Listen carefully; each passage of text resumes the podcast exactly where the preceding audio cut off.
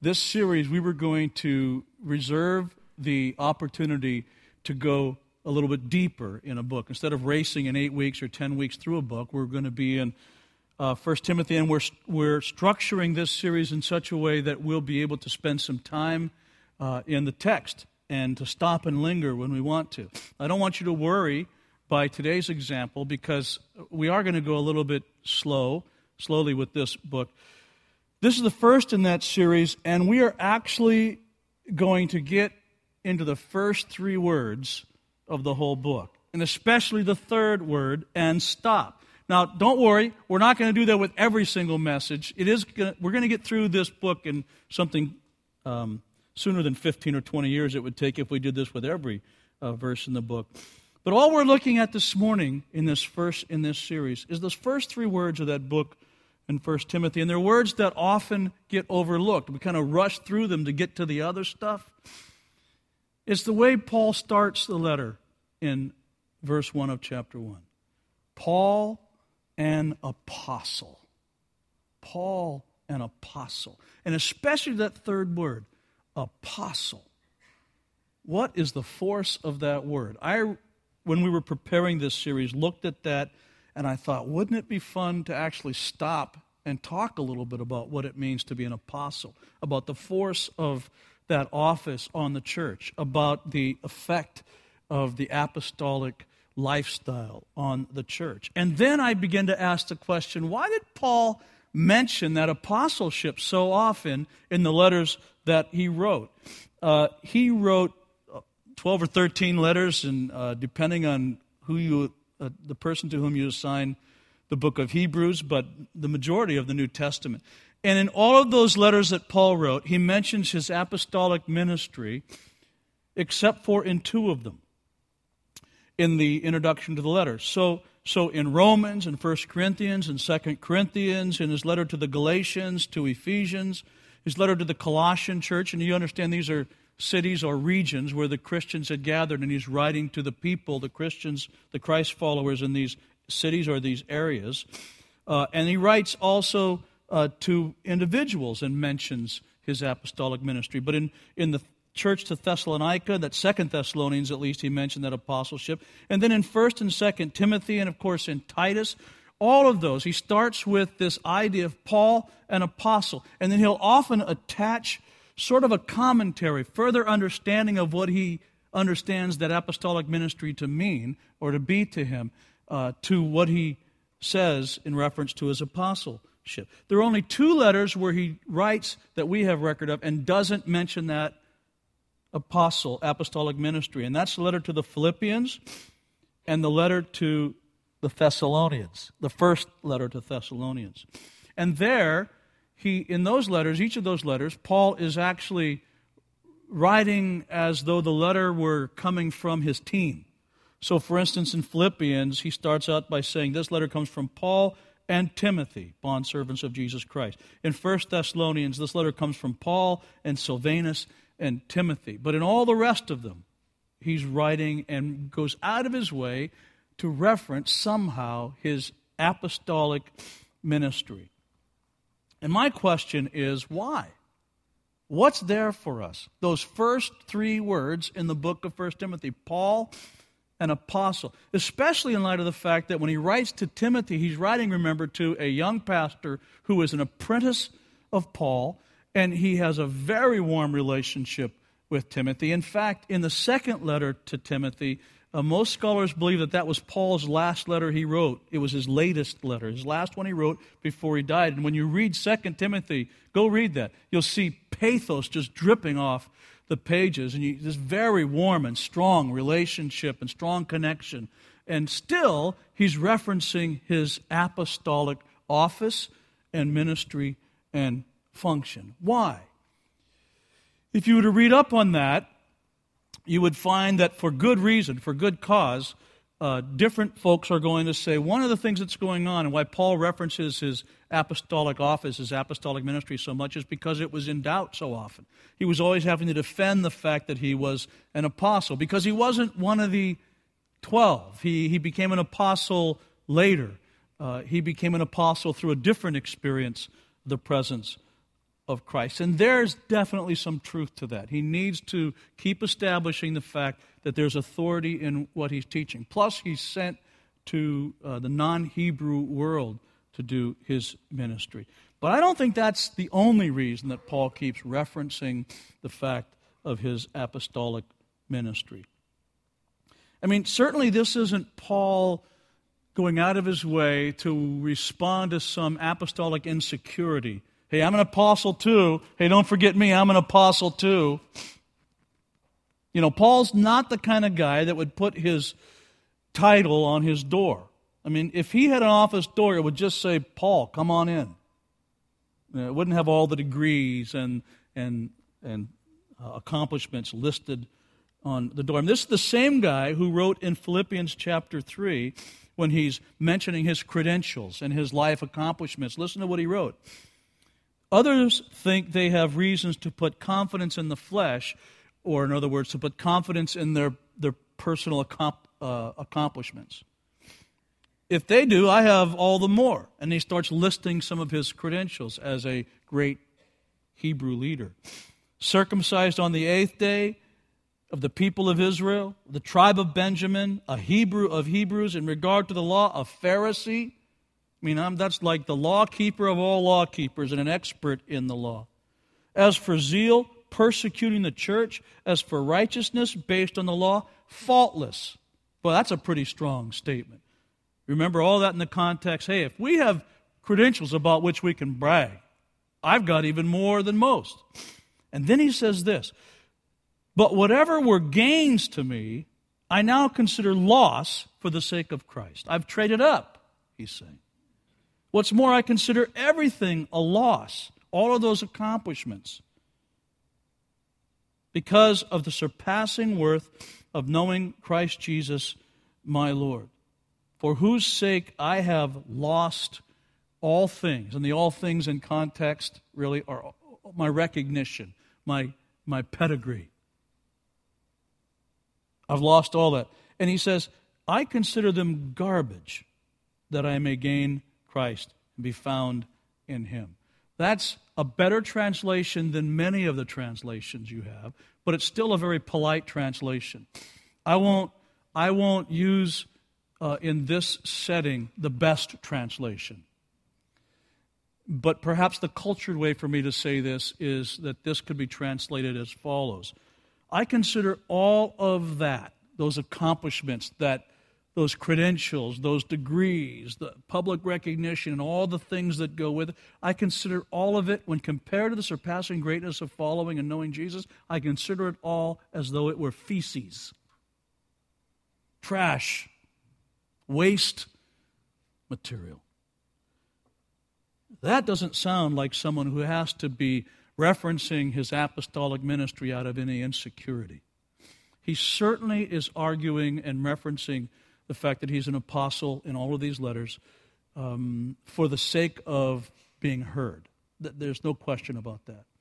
But there's more to it than that. And I think some of the attachments, the commentary that Paul makes through these letters when he references his apostolic ministry, might give us some insight into what's really going on in Paul's mind when he keeps bringing up this apostolic office, this apostolic ministry.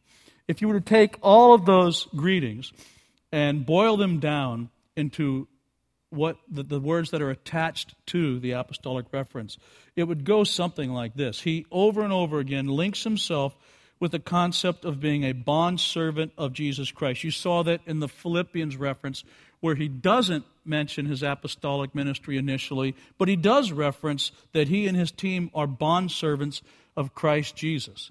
But over and over and over again, when he mentions himself as an apostle, in other words, he says a bondservant of Jesus Christ. And the other thing that keeps being emphasized uh, in all of these letters when he mentions his apostolic ministry is this he says, I'm called an apostle by the will of God. So several times he links being called as, as an apostle with having its source in God. In fact, in Galatians, he even goes out of his way to say, just in case they miss it, called by the will of God. Not called by human agency or sent out by men and women, but by God. Goes out of his way uh, to emphasize that. And those are the things you see attached uh, in different words to this idea of Paul, apostle, when he's launching these letters to the churches and the leaders, young leaders especially, of these churches. You get some insight into what Paul is thinking when he's referencing this office of apostle. Why in the world does that come up over and over again? Why is that so important to Paul? I think the best example of what Paul's thinking when he keeps reminding folks of his apostolic ministry is found in the greeting that we see in Titus. And so here you have an example of Paul mentioning his apostolic ministry, the servant nature of that ministry, and then giving us some insight into where his mind is when he mentions that ministry by what he adds. By what he adds. Paul, a bondservant of God and an apostle of Jesus Christ. And, and he says this. In other words, here's why I'm an apostle. Here's what I'm thinking.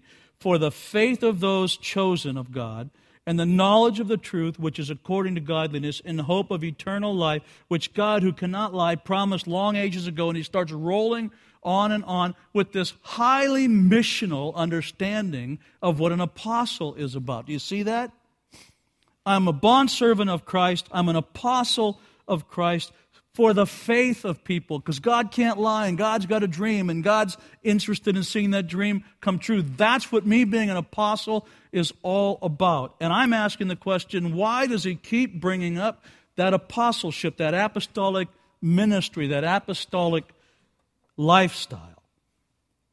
Apparently, that people stay attached to the apostolic task in the churches Paul started was essential to him. It's like he wants the word apostle, apostolic, apostle, apostolic, apostle, apostolic to ring over and over and over in their minds and their hearts. Paul emphasized his apostolic offer, uh, office in order to emphasize the church's apostolic function. I'm increasingly convinced of that. It's not the only reason he referred to himself as Paul, an apostle, and then whatever was added to it, but it's one of the primary reasons.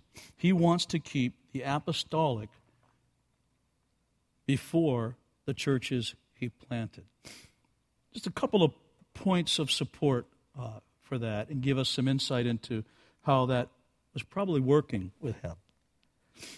First is this the word apostle and Paul's use of it sort of sets a tone for the church's ministry. The word itself. The word actually means something close to this.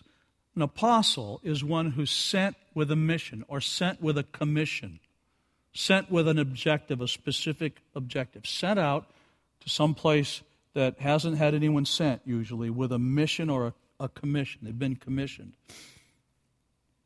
The apostolic ministry, then, has a couple of applications, and uh, let's, let's focus on those for a second. So, so the word apostle sets a tone for our ministry. Every time you're hearing the word apostle, or apostolic, you, you think sent with a commission. Somebody sent with a purpose or a mission in mind. And there are two applications of that apostolic ministry. One no longer exists, and one still exists. And Paul, I think, is trying to say, don't forget the part that still exists. There's the apostolic office, the office of apostle. So there are how many apostles? Not 12. How many? 14. There were 14 people who held the apostolic office, and there are no more apostles in that sense. You have the 12 that walked with Jesus, and then you have the one, Matthias, who replaced Judas Iscariot, who was chosen and then blessed and commissioned as an apostle. And then you have the one whose letter we read today, the apostle Paul. There's, so there are 14 people who have held the apostolic office, and there are no more of those. No more office of apostle people. Now, let me say right now there are clear thinking, wonderful, fantastic Christians and churches that disagree with that. Who say, no, there are still apostles in the same sense that Paul was an apostle and John was an apostle and so on and so forth. We're not among those churches, but we're happy to partner with them. But our conviction, and I think the conviction of majority evangelicalism, is that that office of apostle was for the first century, and it's done now. So there, there are no apostles that are going to come and say, Thus saith the Lord, the same way the original apostles could come and say that. So that office no longer exists. However, there's the office of the apostle that's, that was just for a time. But there's a spiritual gift and ministry of apostleship that the church largely ignores and forgets, and it is still functioning. So there's a spiritual gift somehow of an apostle, and there's, the, there's an apostolic ministry that is still in play for us. And, and that ministry focuses on the sending and commissioning aspect of apostle. Remember, that's what the word means one sent with a commission, one sent with a mission. Probably today's church planters, and certainly today's missionaries, especially missionaries who are sent to people groups that have no gospel witness. They are the best, probably closest parallel, best application of the use of that, uh, of that gift. If you look at Ephesians chapter 4, we see reference, again, Paul's writing this, to the fact that God gifted people and then placed them in strategic ministry, uh, different foci in local churches for the sake of accomplishing the task of God uh, on earth. It says in Ephesians chapter 4, uh, I'll, I'll begin reading at verse 11. So Christ himself gave apostles, uh, prophets, evangelists, pastors, and teachers. There are four or five gifted people that God then gave to the church. The verses immediately preceding this talk about spiritual gifts and God granted these gifts to people. But one that's mentioned is the gift of apostle. So God gifts somebody with a spiritual gift an initiator, uh, a launcher, a strategic ability to go someplace and start something and plant something new and break down walls and put something where there's not been anything before in some fashion. That's the apostolic gift, the apostolic function, taking new turf, uh, loving new people, figuring out how things work, and presenting the gospel there. And then God gives those gifts to the local church. And among them, pastors, teachers, prophets, uh, but among them it are apostles, uh, evangelism, uh, evangelists. These are the gifted people that God gives to the church. So the word apostle sets a tone for our ministry just by what it means. And we hear it differently than these folks would have heard it. And there's that apostolic ministry. The office of apostle is done, but the ministry of apostleship goes on. Paul's reference to himself as an apostle, then, reminds of his authority. But his primary point is to encourage the churches to remember the task of an apostle, to focus uh, the focus of an apostle, the ministry of an apostle, and our connection to that ministry. So, with virtually every letter Paul writes to the churches, he's setting the tone of each church's involvement, and it's an apostolic tone. You, catch that? Just from the mention of the word. It's a tone that reminds us that we're called together as a church with a mission in mind. That the tone of every Christian church is a missionary tone. Second and final point the word apostle points not only to the tone of our ministry, but it points to the focus of our ministry. It actually directs us. As though every time somebody reads Paul, apostle, to whoever is receiving the letter, they're hearing this Paul, an apostle, and don't forget that's what we're about. This is my ministry, and that's what our ministry is about. Remember, he's writing to churches that he planted and leaders that are leading those churches. And in Paul's writing, you almost have this sense that he sort of assumes you know, if you understand my ministry, then you understand your ministry. There's not a lot of difference, Pastor, he might say to Timothy, between what I've been called to do and what I'm now handing off to you, what you're called to do. There is the seed of the apostolic in that sense of initiating and going and the mission of God in every single local congregation and in every single pastor. So the word apostle points to the focus of our ministry, of every church's ministry. And every church's ministry is about or focuses on the mission of God. If you can discover the mission of God for the world, you discover the mission of the church for the world. And it's as though Paul is saying the mission of God for the world is apostolic. It's about going and taking good news where there is no good news, going and taking hope where hope has been ripped up by the roots in people's lives. That's what the church is about. Likewise, it's as though Paul is saying that's what every Christian leader's life is about. Every pastor, every leader, and every congregation.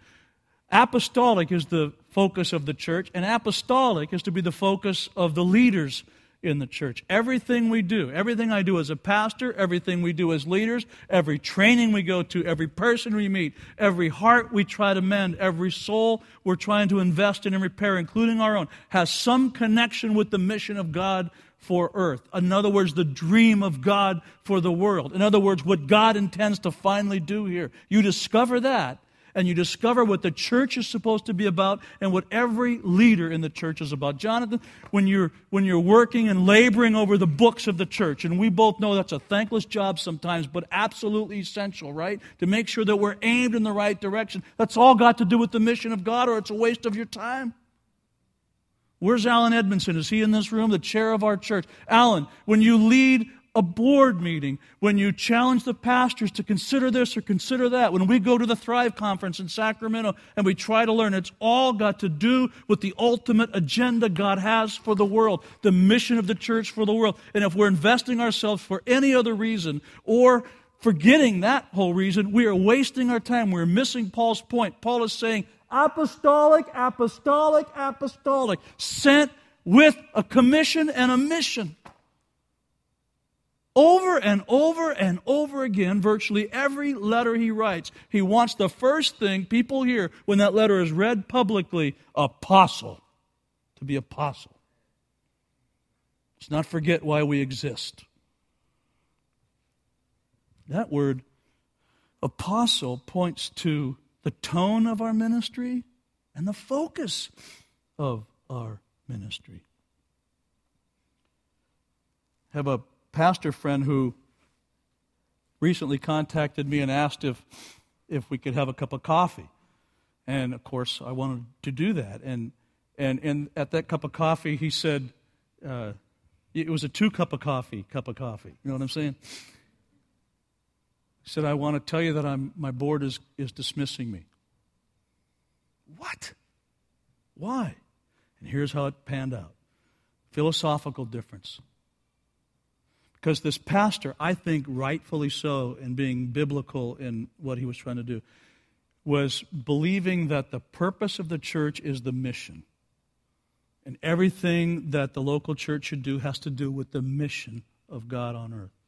But his leaders had a different philosophy, a different approach, and their conviction is that the church is primarily about uh, the fellowship itself and caring for each other and building stronger relationships inside the church. And so, as they tried to lead in one direction and he's trying to lead the church to be more outwardly focused, they, they couldn't figure out how to make that work. I mean, that's pretty different philosophies.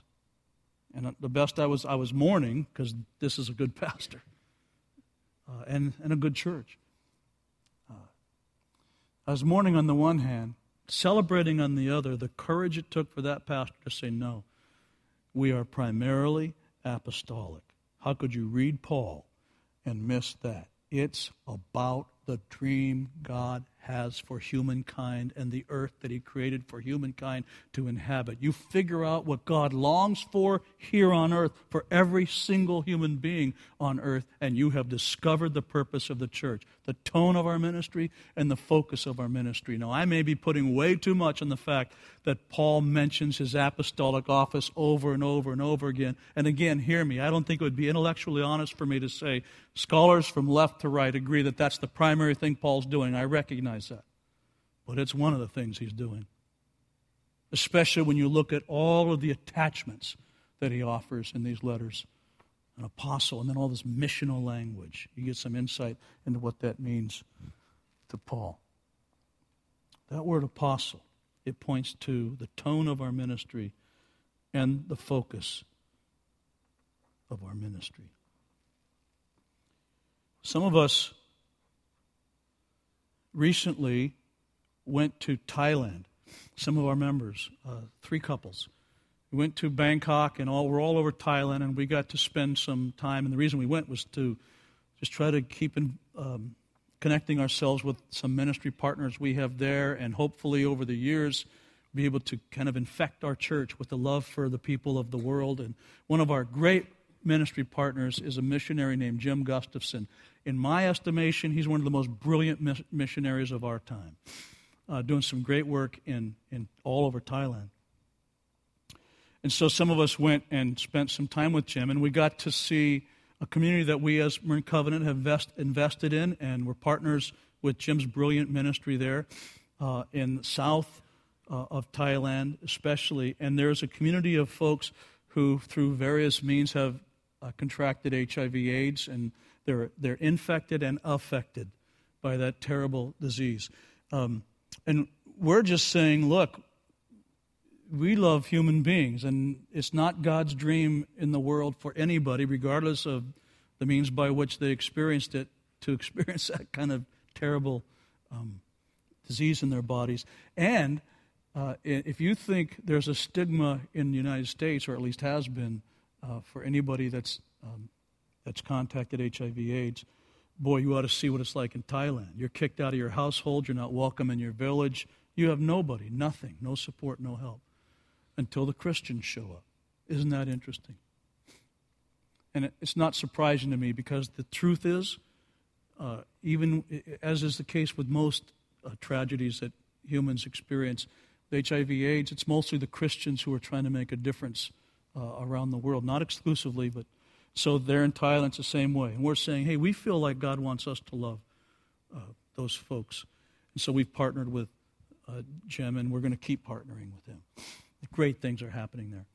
One of the things we got to do when we went to Thailand was to sit down on the floor for lunch with the theologians on his team. And they're doing some spectacular work and some great thinking. How do you reach uh, folks in Thailand with the gospel of Christ so that it's contextualized, it works for them in their context, but doesn't compromise what Christianity is at the same time? Quite a challenge. But apostles know how to do that, they're gifted at that.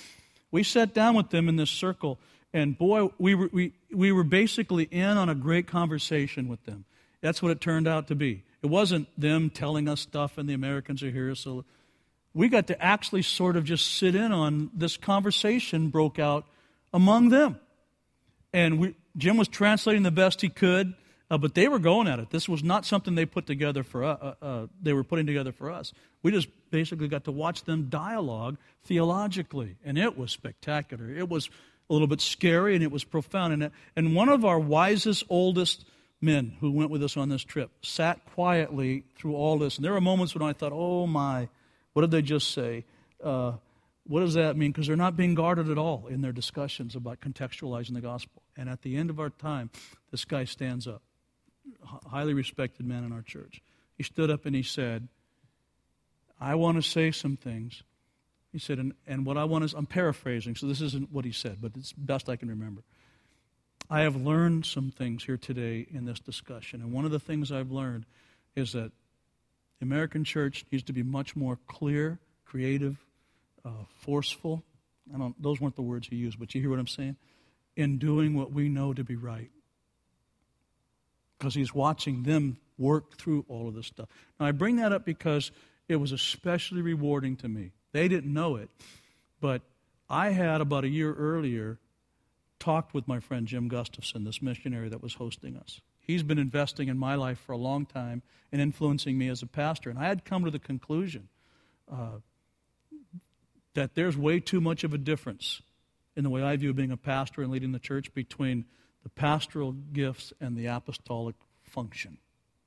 Just, I need to be more like a missionary in my leadership. And so I had said to Jim, you know what I think we need to do, Jim? This about a year before we were in Thailand. Almost feel like we need to take all of our denomination's pastors and lock them in a big hotel room with the best of our denomination's missionaries and not let them out for a year. So that the missionaries, the apostles among us, can retrain us about how to be pastors can reacquaint us with the apostolic task that has always been at the heart of the church, at least according to Paul. Paul, an apostle, as if to say, Church, apostolic, sent with a commission. Never forget everything we do, every time we do it, every waking moment is about the mission of God. It's cliche now because the quote has been used so often, and I've used it before, and I can't even off the top of my head recall whose quote it is, but the quote goes like this. It's worthy of repeating. The quote goes like this from this great author, I can't even remember who it was. It says, The church doesn't have a mission, the mission has the church. What is the dream of God for earth and humankind? Is it God's dream that folks infected with HIV, AIDS, and affected by all of that directly and indirectly should not be loved by their families? Is that God's dream, really? Is it God's dream that children should be thrown away and used for profit by people with broken minds and broken hearts? Is it God's dream that some go hungry while others have way more than they need and let the food rot in the refrigerator? Is it God's dream that some folks struggle while others prosper? Is it God's dream that there be injustice? Is it God's dream that some people go without the message, at least the opportunity to hear that Jesus loves them unconditionally? Is it God's dream that some folks have plenty of friends and some have none? Is it God's dream that some humans are valued higher than other humans? It is not God's dream for the world. It is not God's dream for the world. Neither is it God's dream that people meet and come in contact with yet another benign church that's more consumed with its own friends and its own self absorption than with a mission of God. God dreams for a world that is no longer broken. And for our lives, with every ounce of our energy, we are to be apostolic, sent with a commission to fix things that are broken. Every single, and it's as though Paul is saying that and that alone is why we're planting churches. That and that alone, he would say, Timothy is what a pastor leads a congregation to be. May we never forget that. Ever.